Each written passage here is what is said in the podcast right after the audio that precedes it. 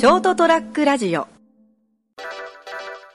えー5月14日、エピソード248、成田屋デリリウム、えー本日収録しているのは、えー4月の21日です。えー私、成田と、えーそろそろ世の中はどうなってるか興味がある三池でございます。そうですね、まあ、こればっかりはね、もう本当、急展開ですから、何とも言えませんけど、最終的にはそのワクチンなり特効薬と呼ばれるそんな便利なものができるか知りませんけど、はい。ができない限りは例えば収束一時的な収束を見てもですね、うん。ずっとこう怯えながら暮らさないとしばらくはいけないのかなと感染のリスクが。まあ、そうですね、まあうん。いわゆるこうアフターコロナ、もうこ新型コロナウイルスが世界中に広まった世界で生きていくわけですから、そうですね。まああのこうでも何がどうなるかわからないからですね、もう鬼滅の刃ももう本誌で今どうなってるかわからないわけですから。今炭治郎がですね。知ってますよ。それは今日の時点での話でしょ。4月あ22日。あそういうことですね、うん、それは俺だって追っかけて驚愕してるよ。えーって言いながら、嘘ーって言いながら、心の中でね。もう最近ジャンプ買ってるからね、俺も。いいことだと思います、うん。いい大人が立ち読みなんかするもんじゃないんで。いや今までは割とほら、てたまにあの単行本で、いあの、じゃあぶあの、週刊誌で、あれ、そういえば今どうなってるんだろう、ちょっとチェックして、あ、文あの単行本出るの楽しみだなっていう感じで追っかけてる漫画が多いんですよね。だから毎回別にじゃあがっつり立ち読みしてるわけじゃないよ。あの水を差すようでちょっと申し訳ないですし、はい世の中はこんだけ盛り上がってるからそうなんだろうけれども、はい。面白いとは思うんですよ、あの鬼滅の刃って。あはい僕最初第1話から読んでたんで、俺もそうです、はい。すごくはまあ、面白い漫画だなと思ったんですけど、はい。ここまで騒ぎになるほど面白いのかなと、まあ、その面白いの定義っていうのが明確なわけじゃないから、あわかりますわかります。ここまでヒットするようなこの、えっと、作品でしたっけ？って言いたいんでしょうんうん。わ、かるよ。でもあの今ほらあのこのシャバを分析するようなことを言うわけじゃないんですけど、あのみんなリスクを取りたがらないんですよ。ね。だからこうある程度こうわーっといくとみんな全振りしちゃうんですそっちに、進撃の巨人とかもそうだったでしょ、うん。ね、いろんなさ作品とかほら独特のこれヒットする要素としてはあんまないなでも、でも面白いなっていう作品があるとするじゃないですか。でそこにある程度エンタメ性があるものだったり分かりやすさが見見出しやすいものだったりすると多少難解な表現とかあの難しいちょっとマニアック元来マニアックなようなものであってもある程度ヒットするんですよ。うん。例えばジョジョってうん。すごいこうひ、まあ、ひでも「ジョジョの奇妙な冒険」ってシリーズでね。ただなこう俯瞰してみるとすごいさなんていうんですかね。ヒットした作品だけど言ってもなんていうんですかね。あの国民的な作品ではないじゃないですか。うん。いまだに若干マニアックなところあるでしょ、まあ、あのスルメイカみたいな漫画ですからね。内容としてはちょっと難しいところもあるじゃん。分かりづらいところとかねだからだけどそこが好きっていう人の心をわっと捉えて今でもやっぱファンがたくさんいるじゃないですか。だけどあの今の「鬼滅の刃」のヒットの仕方はそれと違ってなんか国民的まあ、幅広くなんかね。作品みたいになってるけど、結構ちゃ中身結構グロいですからね、あのえげつない表現も多いしですね。ききつい表現も多いですよ、まあ、眩しいほど炭治郎がまっすぐだからそこに救われてる作品なんですけどね。なんていうかな、あの、一時のこう、ドラゴンボールなんかとこう、共通するとこあるのかなと思うんですよね。うん主人公のまあ孫悟空もうん、ああいう性格だったしですね。ただこう、決定的な違いっていうのは、なんていうかな、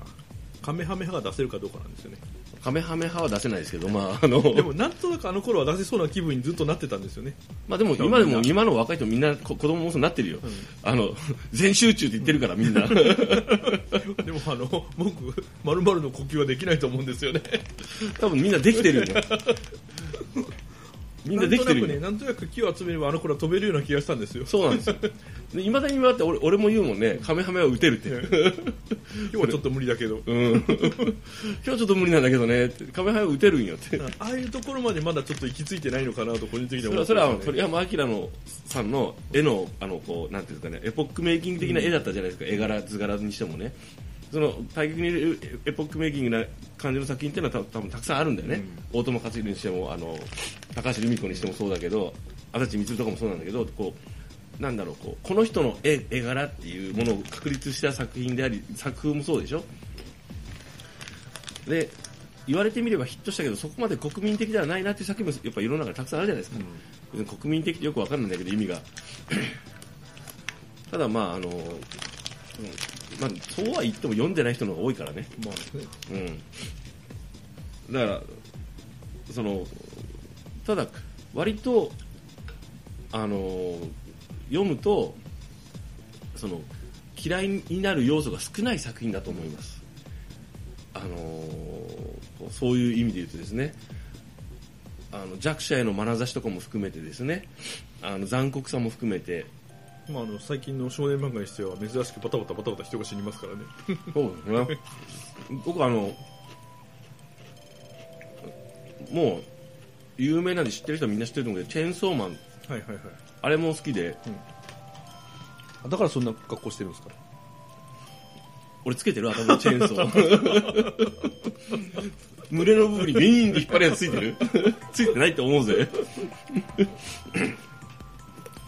チェーンソーマン、あの僕、たんあの、立ち読みでピラッと読んで、よくわかんないなと思ったけど、よ3巻ぐらいまで出てる時に文庫本を、あ、ちょっと面白そうだな、なんか噂を聞いて買ってみたんですよ。面白くてね。死ぬな、結構と思って。え、この人死ぬの？っていう。そうですねあのお腹の方が一斉に死んだ時はちょっとびっくりしましたね、これ殺しちゃうんだと思って。あ結構いっぺんにしかも一回あのドラマ性なくあっさりとやられちゃうんだねと思って、まあなんか、あの、あの方結構ほら、あの、ホラーとか、いろんなものが好きっていうのを、こう、こうその、単行本を読む限り、こう、なんとかっていう作品が好きですみたいな書いてあるじゃないですか。あ、なるほど、そういうことかとは思うんですけど、まあね、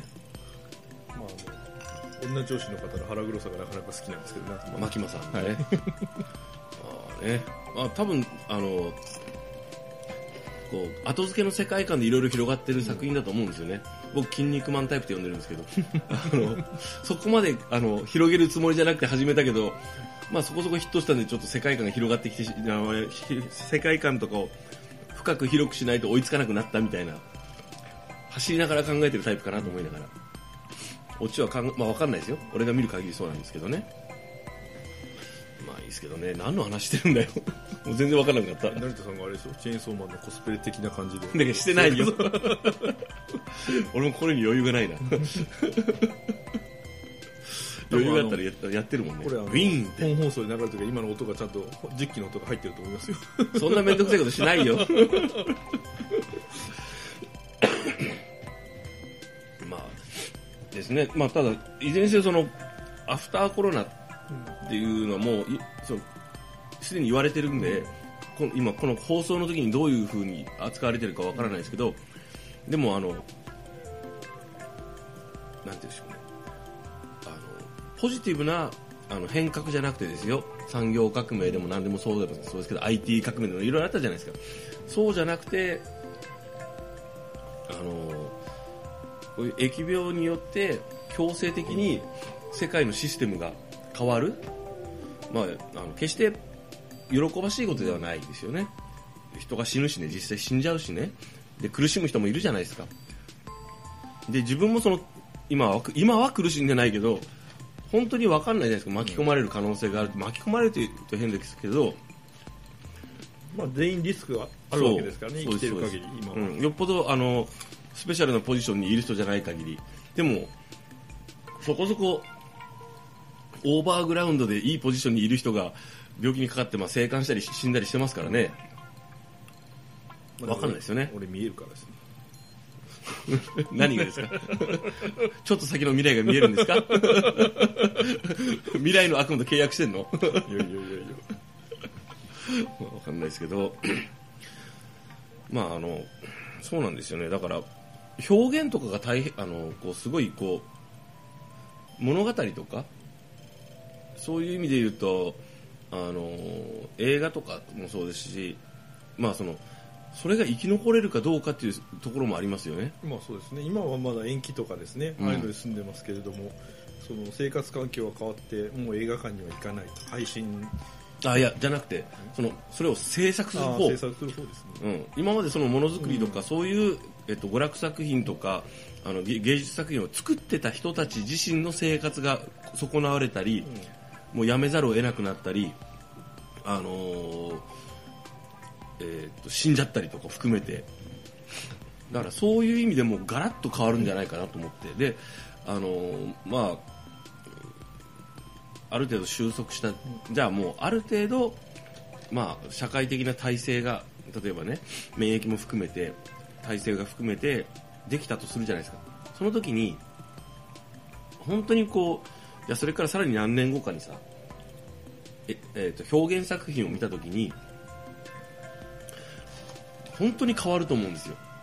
いわゆる携帯電話が出てきたとか、ね、いろんな IT 技術が発達して世界で昔インターネットがなかった頃の世界を描いた作品を見て違和感を感じるじゃないですか、まあ違和感っていうとそう俺たちはね知ってるからあそうそうこの頃はねってあの家で家の電話しかなかったとかあのなんか一つ調べるのに その、ね、インターネットのスマホもなかったなっていうのを知ってるけどもそれとお同じかもっとすごい大きいレベルで表現世界が変わると思うんですよね。で俺そういうのじゃなくてもっとこうのんべんだらりとした世界で生きたかったなっていうまあ俺だけじゃないと思うんだけど そういう人は。でももうもうしょうがないですよね。強制的にいろんなことをこうやらないといけない状況に追い込まれた人がいっぱいいますからね。そう。震災もそうだったけど熊本地震もそうだったけど俺にとってはまあそのもっと大きい一番大きいのはまあそうそうそういったあの熊本熊本地震の時にそこまで大きい被害を私自身は受けなかったので、あの世界が状況が変わったのはなんとなく分かったけど自分の個人的なそのす個人的な復活スタイルというかですね。まあそのうんあのな成田個人史の災害をこ自分でこうの方がひ被害がひどかったんでただ今回は、えー、と自分も感染して発症して死ぬ可能性がある。でもしかすると仕事がどうなるか分かんない、すげえな。まあ、実際その僕らまだお給料いただけてますけど、はい。おそらくまあ年収ベースで言えば減収になる可能性が高いですからね、まあ、高いですね、だって利益が出なきゃ。失われていっておるわけですから、ねうん。どんどん。でその後の今までのあのー例えばそのモデルが使えないわけじゃないですか。今まではこういう風な戦略を打ってこういう風にあのー戦術を取って商売をしていく、えー業務えー、と仕事をしていけばまあまあ多少のブレはあってもですね、うん。大きく外れないような結果がついてくるんだけども、驚驚異的に伸びないにしても少しは伸びる。でその中で少しずつ頑張っていこうやったのがもうモデルがないからそうなんねですよね。でまあ何度も何度もいろんな人が言う通り先が見通せず収束がわからないから今貯めてる金をそのまま今苦しいからって吐き出すわけにいかない状態ですからね会社も。うん、会社にしてば例えば日本の業大きある程度大きい会社って内部留保あると思うんですよ。で今そこを吐き出しちゃうと存続が怪しくなってくる可能性が出てくる。会社がねええ。3ヶ月半年後にはもう完全に収まって、うん。普通の状態に戻ってますってなったらおそらく吐き出してでも、うん。従業員をつなみつなぎ止めてですね、うん。あそれなりのケアをすると思うんですけどそれが見通しが立たないからうん。今何もかも、ね、投入するわけにはいかないっていう状況ですまあ、あと幸いにして今のところなんとか例えばこう回ってるからうん。ちょっと節約して回そうとかはあるかもしれませんけどまあね。平等には公平にではないけれどももちろんね。そのむしろこのリスクこのリスクのシャバで、あの資産を増やしたりする人もいるんでしょうけど当然ね。にしてもこう予想が立たないのは事実ですよね。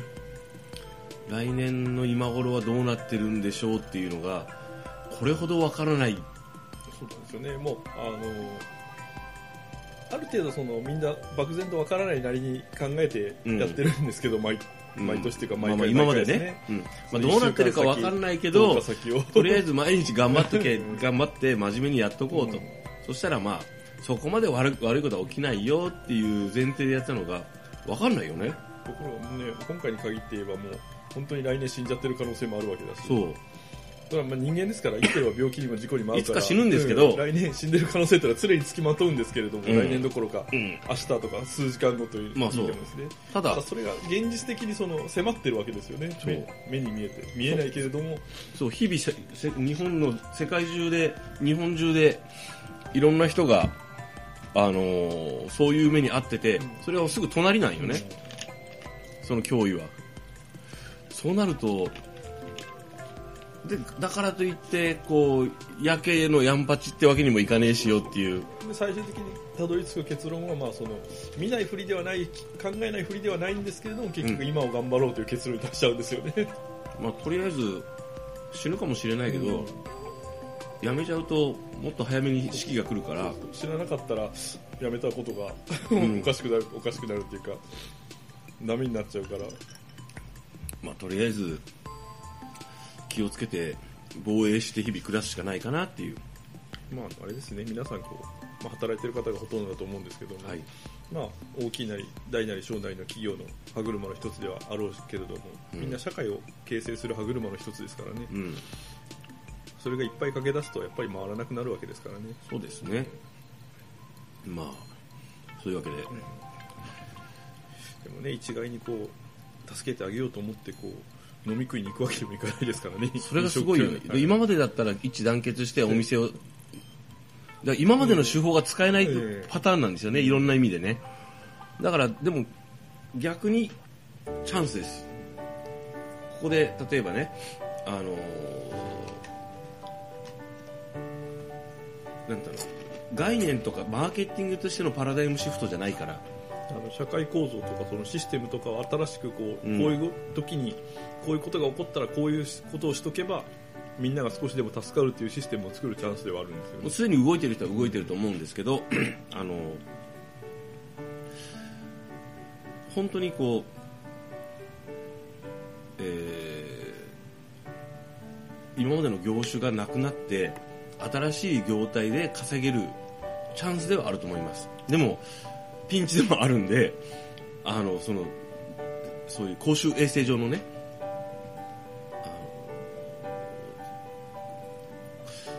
どう変わるのか見届けたければまずは生き延びましょう。絶対に変わると思うんで。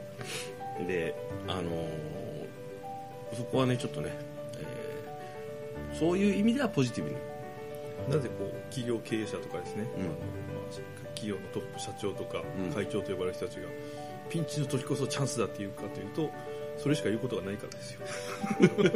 身も蓋もないかもしれんけど。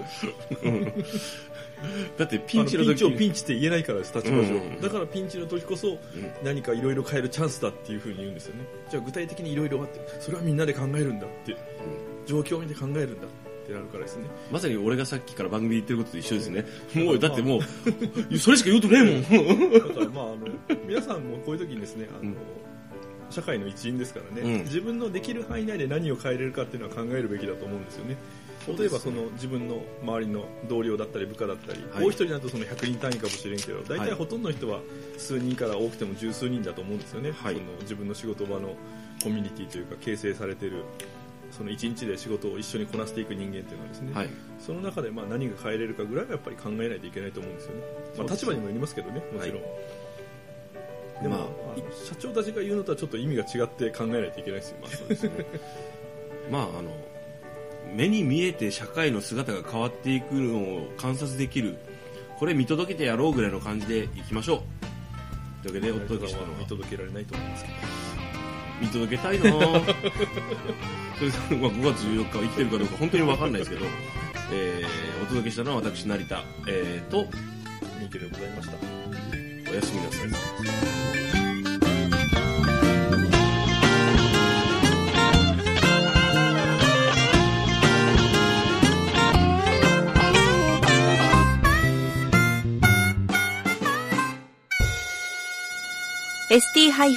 ST-radio.com ショートトラックラジオ。